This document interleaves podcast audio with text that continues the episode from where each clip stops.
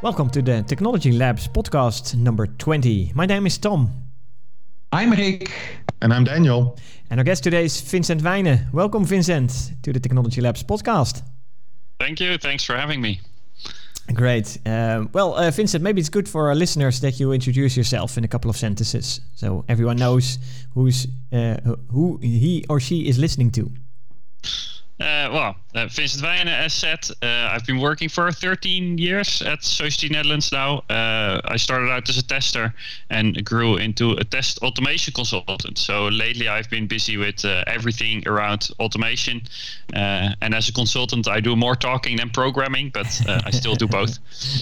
nice, nice, nice. Well, uh, that's all, also the the topic of today. Eh? The automation uh, or test automation topic uh, is something that we're going to discuss uh, in today's Technology Labs podcast. So we have the right person to talk to, I guess. before we go there, and feel free to to interact with us, Vincent. we we always talk about a couple of tech news items that came across our timelines. And well, Daniel, uh, would you be so kind to start to kick off with your tech news item uh, today? Yeah, sure.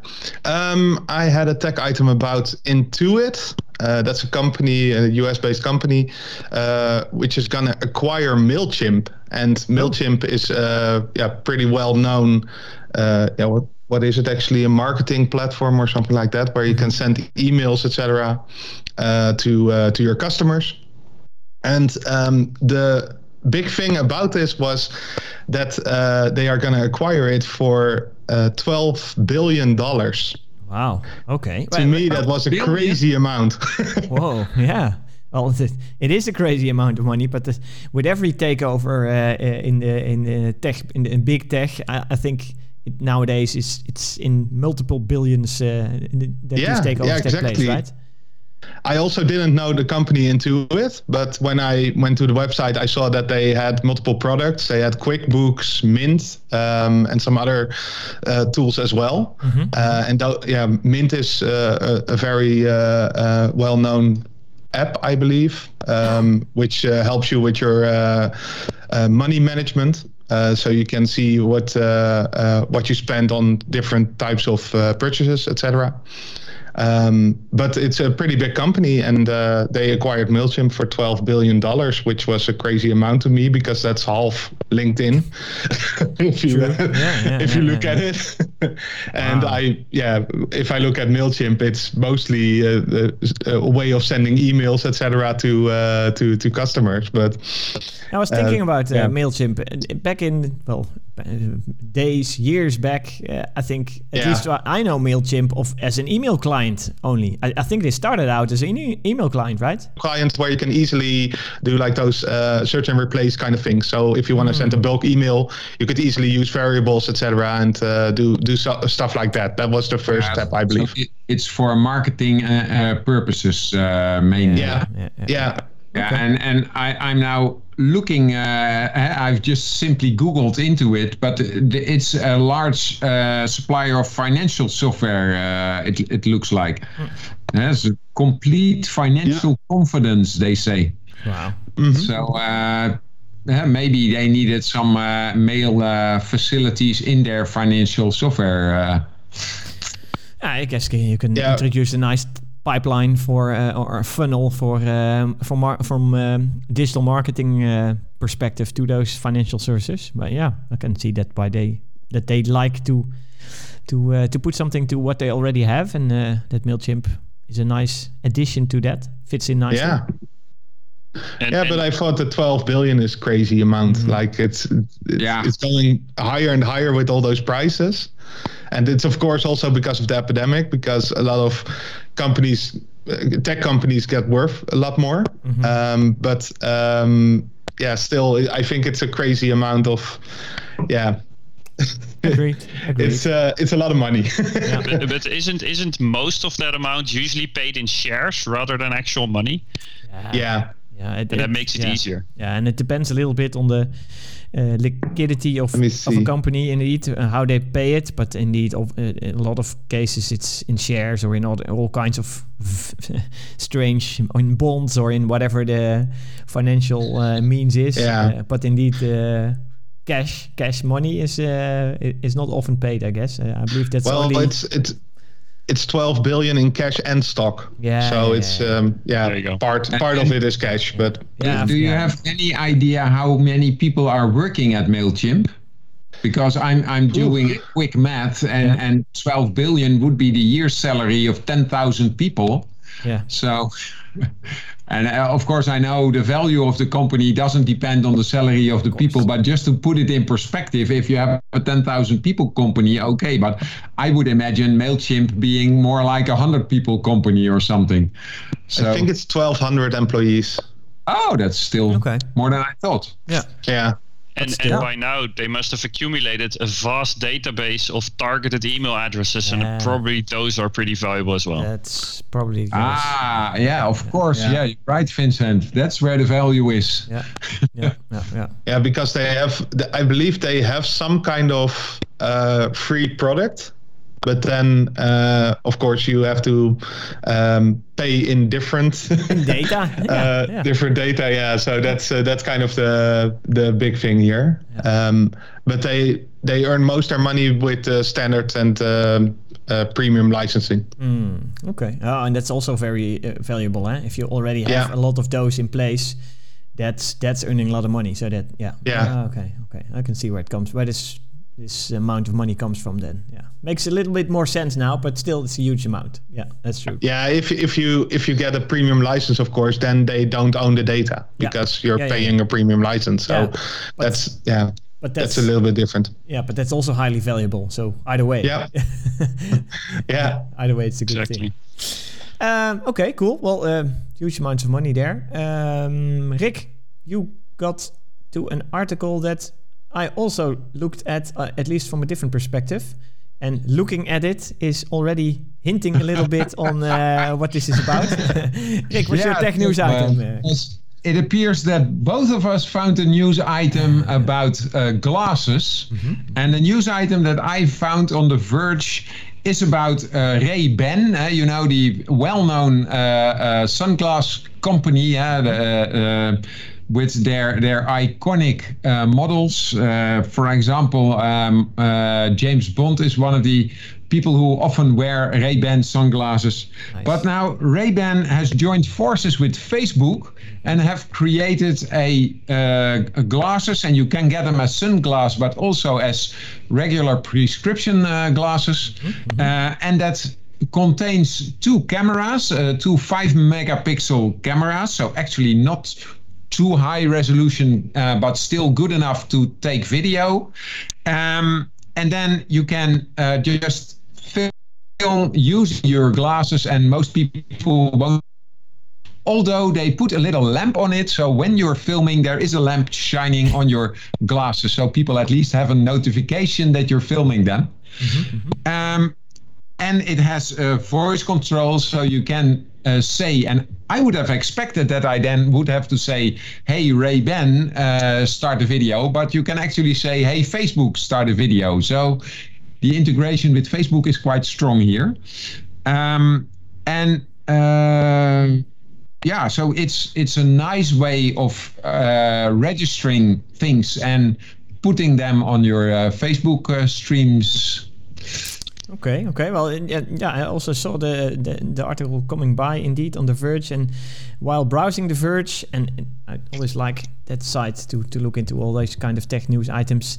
And I see Daniel nodding as well, so it's, Yeah. uh, often vi- like frequently visit uh, visited site. Yeah, uh, but I so can, Rick, about uh, about the lamp, uh, is it like a red dot, just like with the normal cameras? Like, Actually, it is a white one, which Oh, I was okay. surprised because normally on cameras it's a red one, yeah, Oh. but he- that would be fun. White.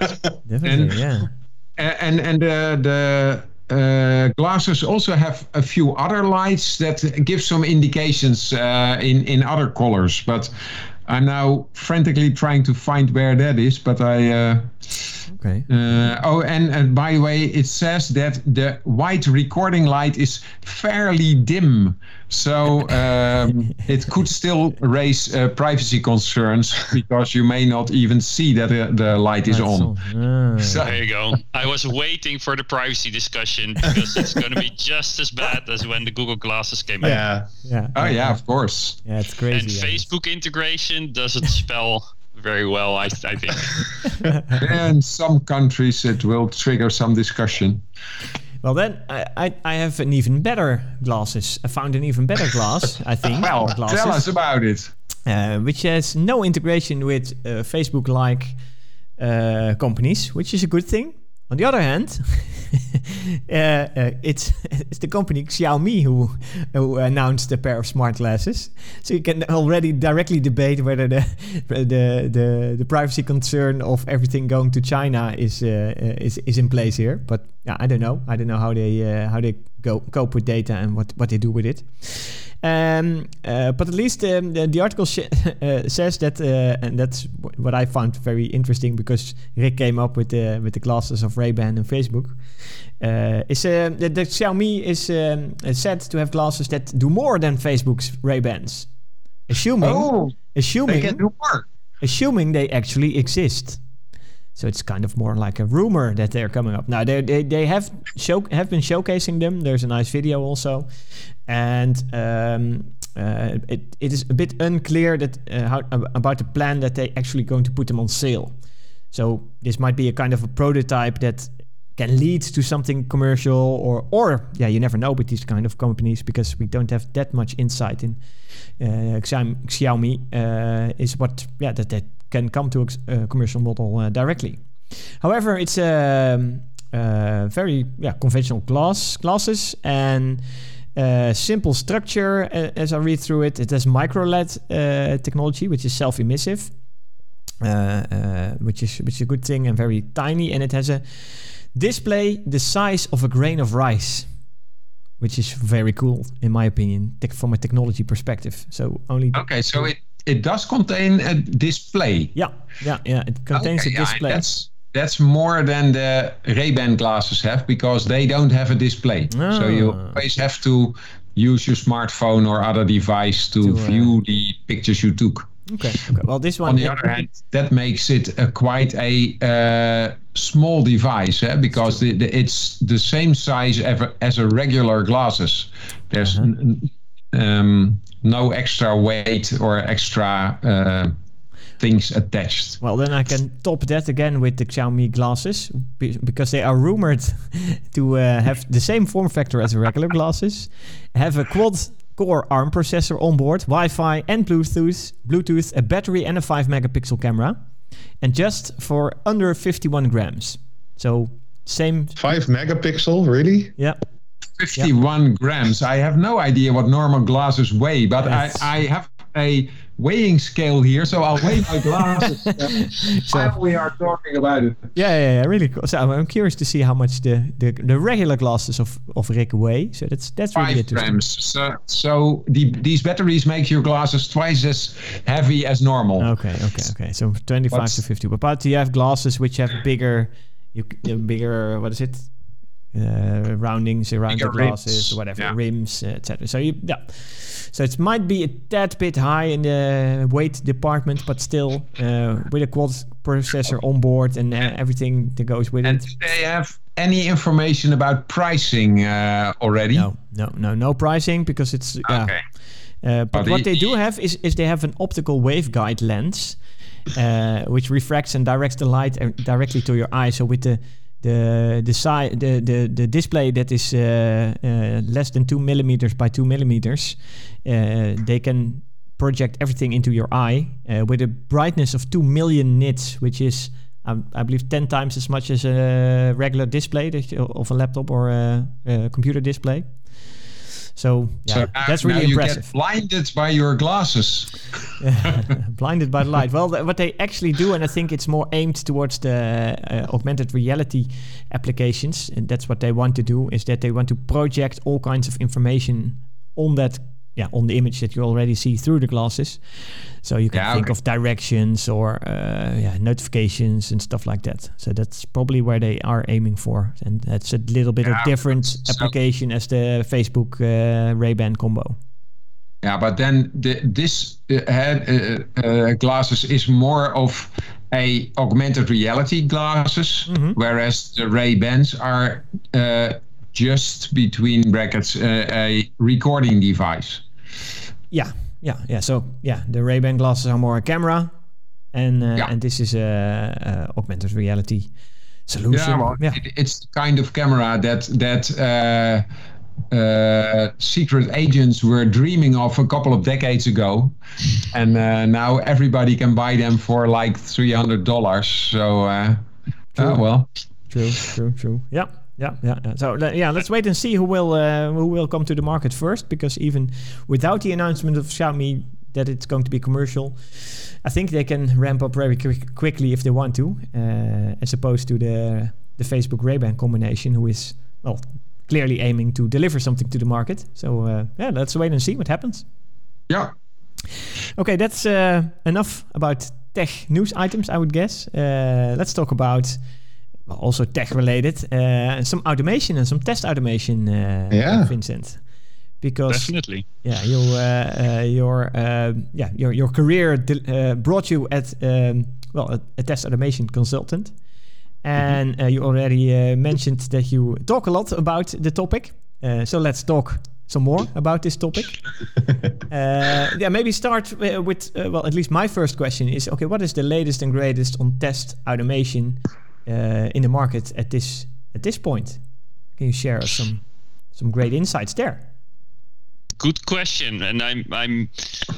I- I can't say that I've been noticing a lot of great developments lately. It's it's basically the same tools that have been around for quite a while, and uh, they're getting better and better, more user friendly, more integrations.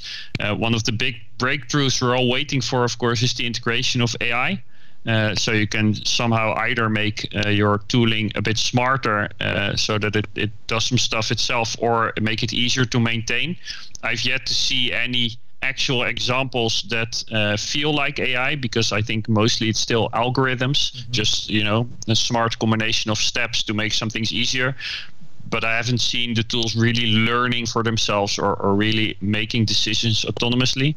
Um, and then you also come to the very a, a- very big challenge that you see in automation, where people often feel like the automation can dis- you can can execute test cases and then decide if something is right or wrong.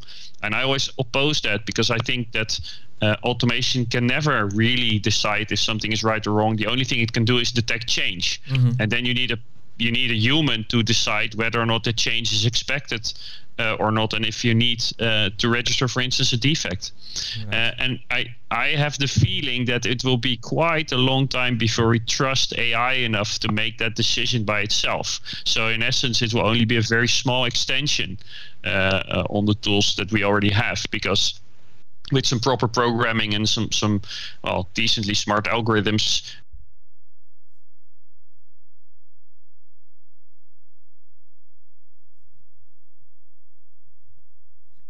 change in an application. So uh, really big developments.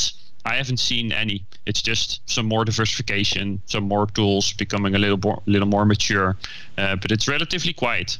Okay, okay, and um, uh, maybe uh, bring a little bit of the, the field of work of Daniel into uh, uh, test automation uh, market. Because when you're talking about automation and AI making life a little bit easier in in the automation department, uh, I can also imagine, and maybe this goes a little bit hand in hand, that low code, no code in test automation land is playing or st- starting to play a kind of a role so that the the threshold or the yeah the learning curve for some test automation is uh, is going down when also the low code no code movement is invading the test automation world or um, do you see it differently Uh, that is happening. Uh, there are, are some tools that claim to be low code, mm-hmm. uh, uh, but of course, the claims the companies them make themselves are always a little better than it actually is in reality. Uh, I think one big important point that uh, a lot of these companies are trying to well make us forget is that uh, automation has a very strong dependency on the quality of the actual software software that you're testing. And what you see is that testability and if you stretch it on a little even automatability is still something that uh, uh a lot of uh, well companies are not investing in very well. So you end up with tooling that's pretty difficult to automate. And uh, I think that's going to be a very big uh, obstruction to the acceptance of uh, low code automation because if your application is not consistent has really strange way of doing things does not give you insight in certain information, then using low code uh, automation becomes really, really difficult. Even though these companies would claim otherwise, in practice, I almost always see everybody uh, going back into the code and building highly customized solutions for that. So. Yeah, yeah, and it's about accessibility indeed, or testability of the application under test, right? And and it can yeah. be an uh, an app, it could be a website, uh, but it could even be uh, an, uh, a navigation device in a car, right? That yeah. doesn't make a real difference. But if you but if you look at it from the other perspective, if you take well, and I know Daniel is into the Power Platform, but the Power Platform itself contains test automation uh, facilities, isn't it? So, so then you don't use a separate low-code test automation tool, but you use the low-code platform Itself. to also automate your testing. Mm-hmm. And, and can, yeah, can par- you partly, elaborate on that? It's it's partly that because um, it's only um, uh, a part of the application that can be tested through uh, the testing automation um, features that are in the Power Platform, for instance. So if you want to do regression testing or something else, then you probably need something else for that, or maybe uh, the um, uh, performance testing, etc. That's also done in a different uh, different manner. So it doesn't cover everything. It's just the normal test cases and run those by, and that's it.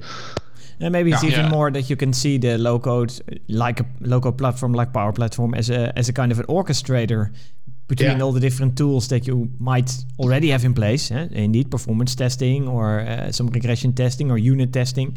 That's mm-hmm. already there where you trigger a lot of things and where you start building build pipelines and even CI/CD pipelines with your low code platform, and then uh, uh, yeah, it's it's kind of like you're replacing a, a Jenkins-like environment w- with a low-code platform. Yeah, and those pipelines are already not really low code, uh-huh, uh-huh. if you ask me, because yeah. there's a lot of uh, coding still going on on those pipelines. So that's also something that needs to improve, of course. Yeah. But I think that what what Vincent said is really important. The software uh, that it depends on uh, should be automatable or mm. testable, um, and that's something that um, a lot of companies also invest in because uh, if you look at, for, for, instance, Tosca, I believe they had a big partnership with SAP. Mm-hmm. Um, those kinds of partnerships are going to change it, going to change everything for them. I think those kinds of partnerships. So when a company uh, goes to Microsoft and says we want to partner on Power Platform, for instance, and we want to make sure that you can automate our uh, product better, um, that is probably something that's going to change uh, for low code, for instance.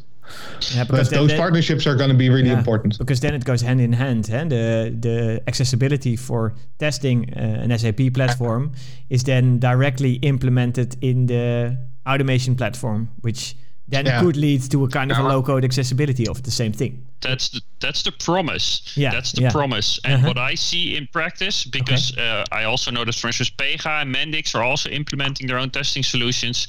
But I'm currently, for instance, involved in a Pega project, mm-hmm. and there they built uh, functionality to do some sort of archiving job, and then there was a screen where you could tell if the archiving job passed successfully.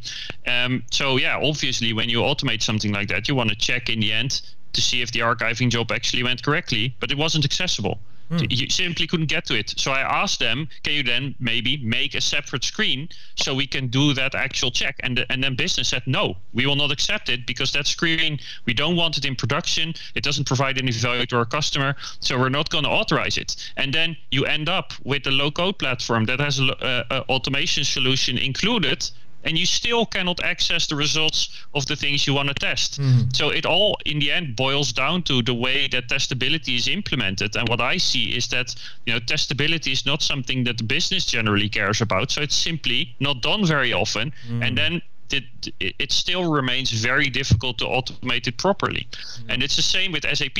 I mean, the whole idea is that clients implement SAP relatively standardized. And what you always see, yeah, but we want this different and we want a, a little change there. And they, they, they hire some developers to dive neck deep into uh, to ABAP, the code that's running on behind it, which is basically a newer version of COBOL. And they built a massive load of customizations and no automation connects to it anymore. So yeah. the issue, I think the issue is not in the tools the tools are have been capable for decades. Mm. It's the way we build applications and make them accessible not only for people, which are our clients, so they need to be accessible for people, but also for tools. And I think that's one of the big challenges that we're going to be looking at as applications are becoming more and more complex. If we forget to add the testability part, the automation is going to be more and more difficult every day. And I see that around me everywhere. Yeah, and it's also about about doing maintenance and not only doing maintenance on your test automation solution, but it again goes hand in hand with doing maintenance on the code base itself. Because if yeah. you don't have that in place, then I can imagine that if, if we have a rough time automating it and maintaining that automation, uh, so a small change would lead to a huge amount of work in the automation department, then yeah, the same goes for the uh, update in, in code. If that's hugely complex and not yeah maintainable again, uh, uh, that that will take up a lot of time as well. Yeah, but with automation, it's also a big problem with companies that still are afraid of automation. So they think they won't uh, sell as much licenses anymore when they uh, uh, will allow automation on their platform, for instance.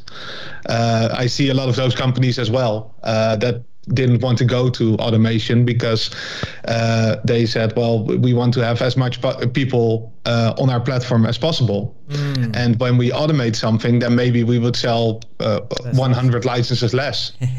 Uh, so that, that's also a big problem here. but here you see mm. actually that they are. Uh, at, at, the new possibilities are better than their licensing model, and therefore the licensing model is blocking uh, the use. Eh? And isn't that, Vincent, also something that you see in several of these testing tools that they they lose market because of their licensing model? Yeah, they're often very strict. Uh, and uh, what you see is that some of these licenses models are still built upon the idea that a company makes a choice for a tool. And what you see in practice is that companies no longer decide for tools because they're not using them. Teams are deciding on tools. So sometimes even developers are deciding on tools. And they, they're also used to switching very quickly. You know, if mm-hmm. this doesn't work, you switch to something else. Yeah. And then with a license, you need to go through the purchasing department and, and they have to write all sorts of contracts. Mm-hmm. And it's it's just really inflexible in general. And, and um, a license so, runs for, for a year or so. Eh? So you, yeah, indeed. You, yeah, yeah, exactly. Yeah, yeah. And then, you know, the manager is not going to say, you know, I'm not going to pay like 30K just so you can have an experiment for a week to see if this tool is working. And then, then th- there are sometimes ways to get like a, a trial period, but sure. then you automatically get one of these salespeople uh, running yeah. after you. So it a lot of these licensing models are just really unfriendly. Mm-hmm. Uh, I think maybe they should uh, look a bit more at uh, the, the, way some platforms implement um, uh, subscriptions, mm-hmm. where you can just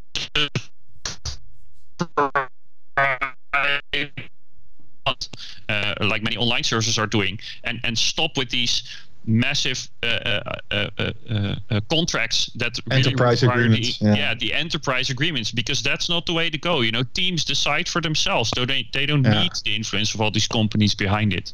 Yeah, and that's it, yeah. that's totally a, a change of uh, how people think because mm-hmm. Microsoft has done that for Power BI for years already. They have like self-service uh, purchase of licensing.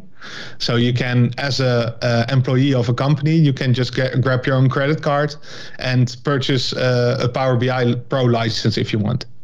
And that's what's happening with a lot of services now. So the Power Platform is doing the same thing, Office 365 is doing the same thing, mm. etc and that's something that a lot of companies are not happy about because they are like we want to do this as an enterprise agreement yeah. because then we can have a discount because if we have like for instance capgemini group has 270000 people i believe worldwide yep. if you want to purchase a microsoft 365 license for those people you are going to do that through an enterprise agreement because if you pay the list price it's going to be so much expensive. more expensive and that's that's the thing that a lot of companies or enterprise uh, uh, enterprises are really um, afraid of when it's going to self-service because then the uh, the the the companies who deliver those licenses they, they are never going to give the same uh, the same discounts for instance And, and, I've seen that in effect in an interesting way. Uh, at one of the clients I worked, uh, it was actually with a Tosca license. Um, the manager actually opted to buy each license separately and on a monthly basis rather than the cheaper yearly basis because mm-hmm. the amount would be lower and he could sign it off himself. Because yeah. if he would buy the bigger license, yeah. Uh, he would have to go through the purchasing mm-hmm. department. Mm-hmm. And the end result is that there were licenses everywhere, and the amount yeah, of money yeah. that they were spending was way higher than when they would have done it through purchasing. So they tried to do it through purchasing, but then management got involved, and it's a lot of money. And so, what is it going to yield us? You know, what value are we going to get? And it became super difficult. And they, they basically, yeah, it, it just ran aground mm-hmm. uh, that entire idea, and and people started losing faith in the tool, not because it was a bad tool, but because it was hard to get. You mm-hmm. know you have a problem right now you need a tool to solve it and maybe you could get it in an half a year and yeah, people just didn't bother. Workable, yeah. yeah. So th- is is that also one of the bigger reasons that we see uh, uh, a lot of open source tooling becoming more and more popular?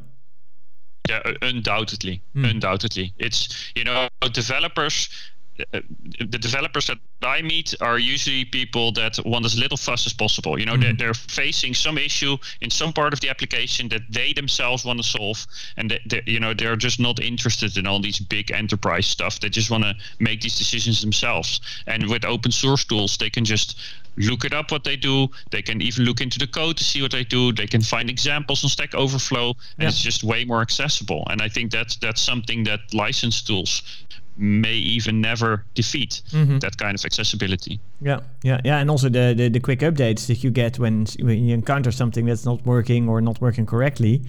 Even yeah. in open source, you can even update it yourself if you have the skills eh, to do so.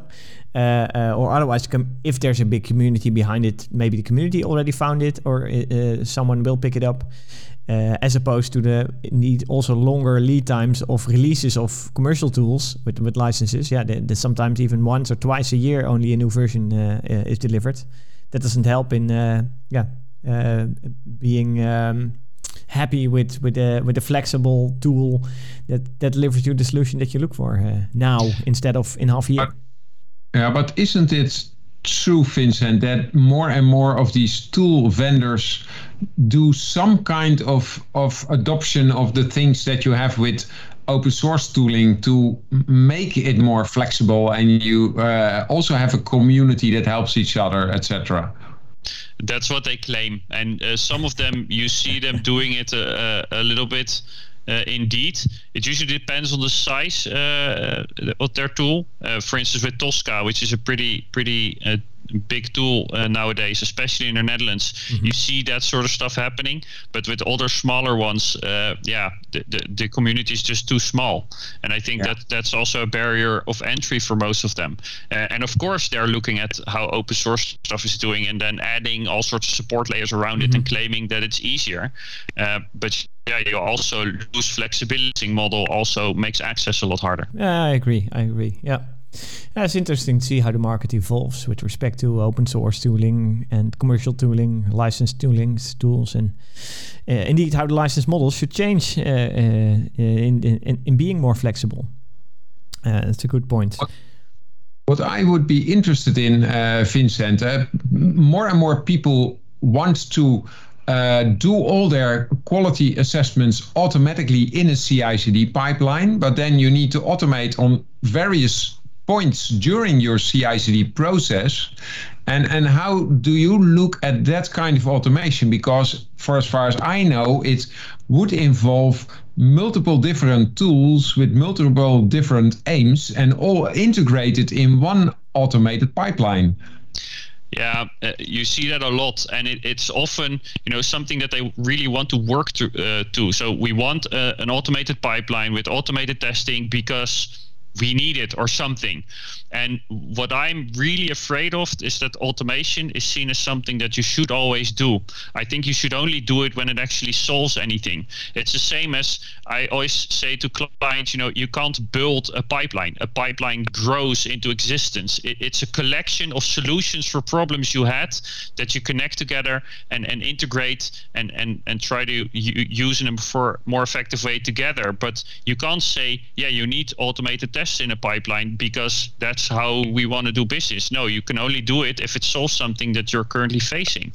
And yeah, what I see is that some of these approaches are just way too complex and they involve too many different tools, too many different expertises. Teams are already under pressure, and then you know there's some manager screaming, "Yeah, but we need an automated uh, pipeline, etc., etc." It doesn't even solve anything, and that's something that that greatly worries me because it really stresses out the teams uh, because they are confronted with tools they do not know maybe not even want and can't even help them. But yeah, there's the company policy saying that you need your automated testing in this sort of, sort of way. And, and that's pretty that, frustrating.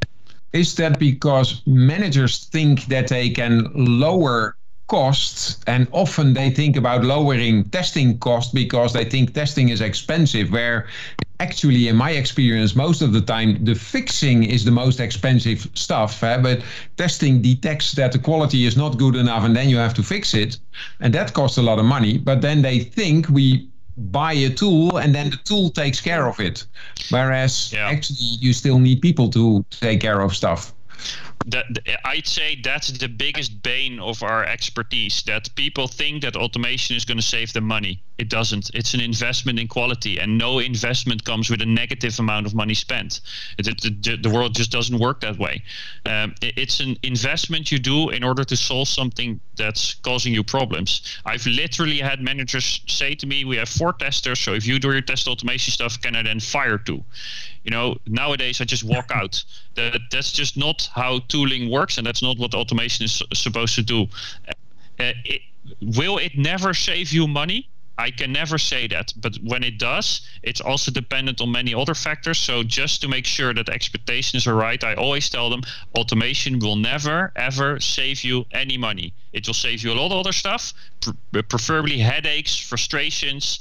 It will make things possible, but it will never save you money because it really changes their perspective. And then they suddenly start realizing that they should not be the person wanting automation. The team should be the one wanting automation because they are the primary benefactor. It will solve their problems, none of the problems of the business and management.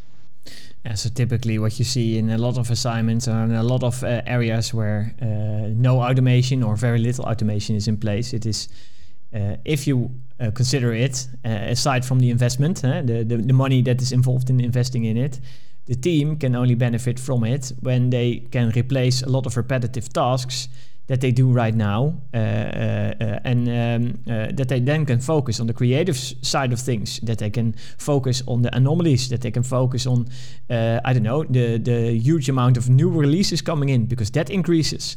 Uh, it's not indeed about doing the same job only faster because that's that's a very very old way of looking at things uh, and uh, you just want to increase in the speed of doing deliveries so more deliveries per per annum or uh, quicker or in parallel deliveries or uh, indeed you want to uh, uh, up your quality and and that's where if you can uh, replace all these repetitive tasks by automation you have all these engineers they have their hands free to dive into all the nitty gritty details of these strange things beha- strange behavior that you see out there. And that's where the increase of quality starts. Uh, and yeah. that's where the probably you, you, you talk about the investment of course, there's a financial investment, but that's where it pays off. It's, it pays off in quality yeah. or in in uh, uh, fastness of releases or the amount of releases.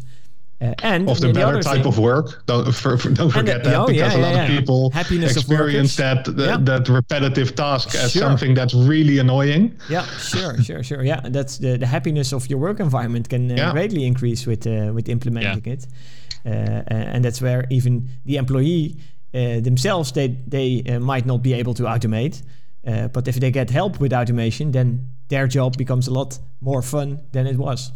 Yeah, and that's what we do yeah, that's probably one of the aims of an automated CI/CD pipeline. That some of the things that people normally struggle with are now automatically done, and that's also. And I'm interested, Vince, that if you have er, any experience with that, is that integration of static testing in your pipeline, eh, where you have uh, obviously developers often do automatic code reviews, but you might even do automatic uh, uh, model assessments or for requirements or anything. Do you, do you know if that is something that test automation tool vendors are already working on? Not to my knowledge. That's something that I would think would be really valuable, but I also think that is uh, that'll be really difficult. Um, uh, it's you know when you're walk, working with these kind of models, there's actually a lot of knowledge uh, implicitly built into those that's very hard for tools to uh, work with because if there's one thing that tools can't do is understand context and usually there's a lot of context stored in, the, in these kind of models and tools are just horribly poor in understanding mm-hmm. context you have to tell them everything mm-hmm. in either code or configuration and i'm i'm based on what i see today i'm not really sure that it's worth it yet is it mm-hmm. a good idea definitely. Mm-hmm. But I think um, we also need to understand it's basically the same as with testability. Uh, your models need to be built in a way that tools can very easily access them, read them, and assess them. And usually that's also not done. When you see the, the you know the horrific spiders uh, that people build in Visio, yeah, that those things are just they're hard for people to understand, and even more so for tools. Yeah. yeah. That's a good point. Good point. Well, I think we uh, got a, a, very good insight in uh, well uh, the investments uh, that need to be done with test automation, but also maintainability and uh, the, the, testability of code, uh, and, and, some nice insights in how AI is now playing a, a small role in test automation and a small lookout towards the use of models. but I think, at least for me, that sticks is well, test automation delivers happy employees. The, the nicest sentence that I take out of uh, uh, your uh, insight, Vincent, on on test automation. I'm very happy with that. I think that's a good conclusion. uh, well, that being said, we come to the uh, end of this uh, Technology Labs podcast. So, thank you again, Vincent, for attending and being our guest. Very welcome. Thank you. Yeah, thanks. Thanks, listeners, uh, for uh, listening, and uh, we will see you or talk to you in our next Technology Labs podcast. Bye bye.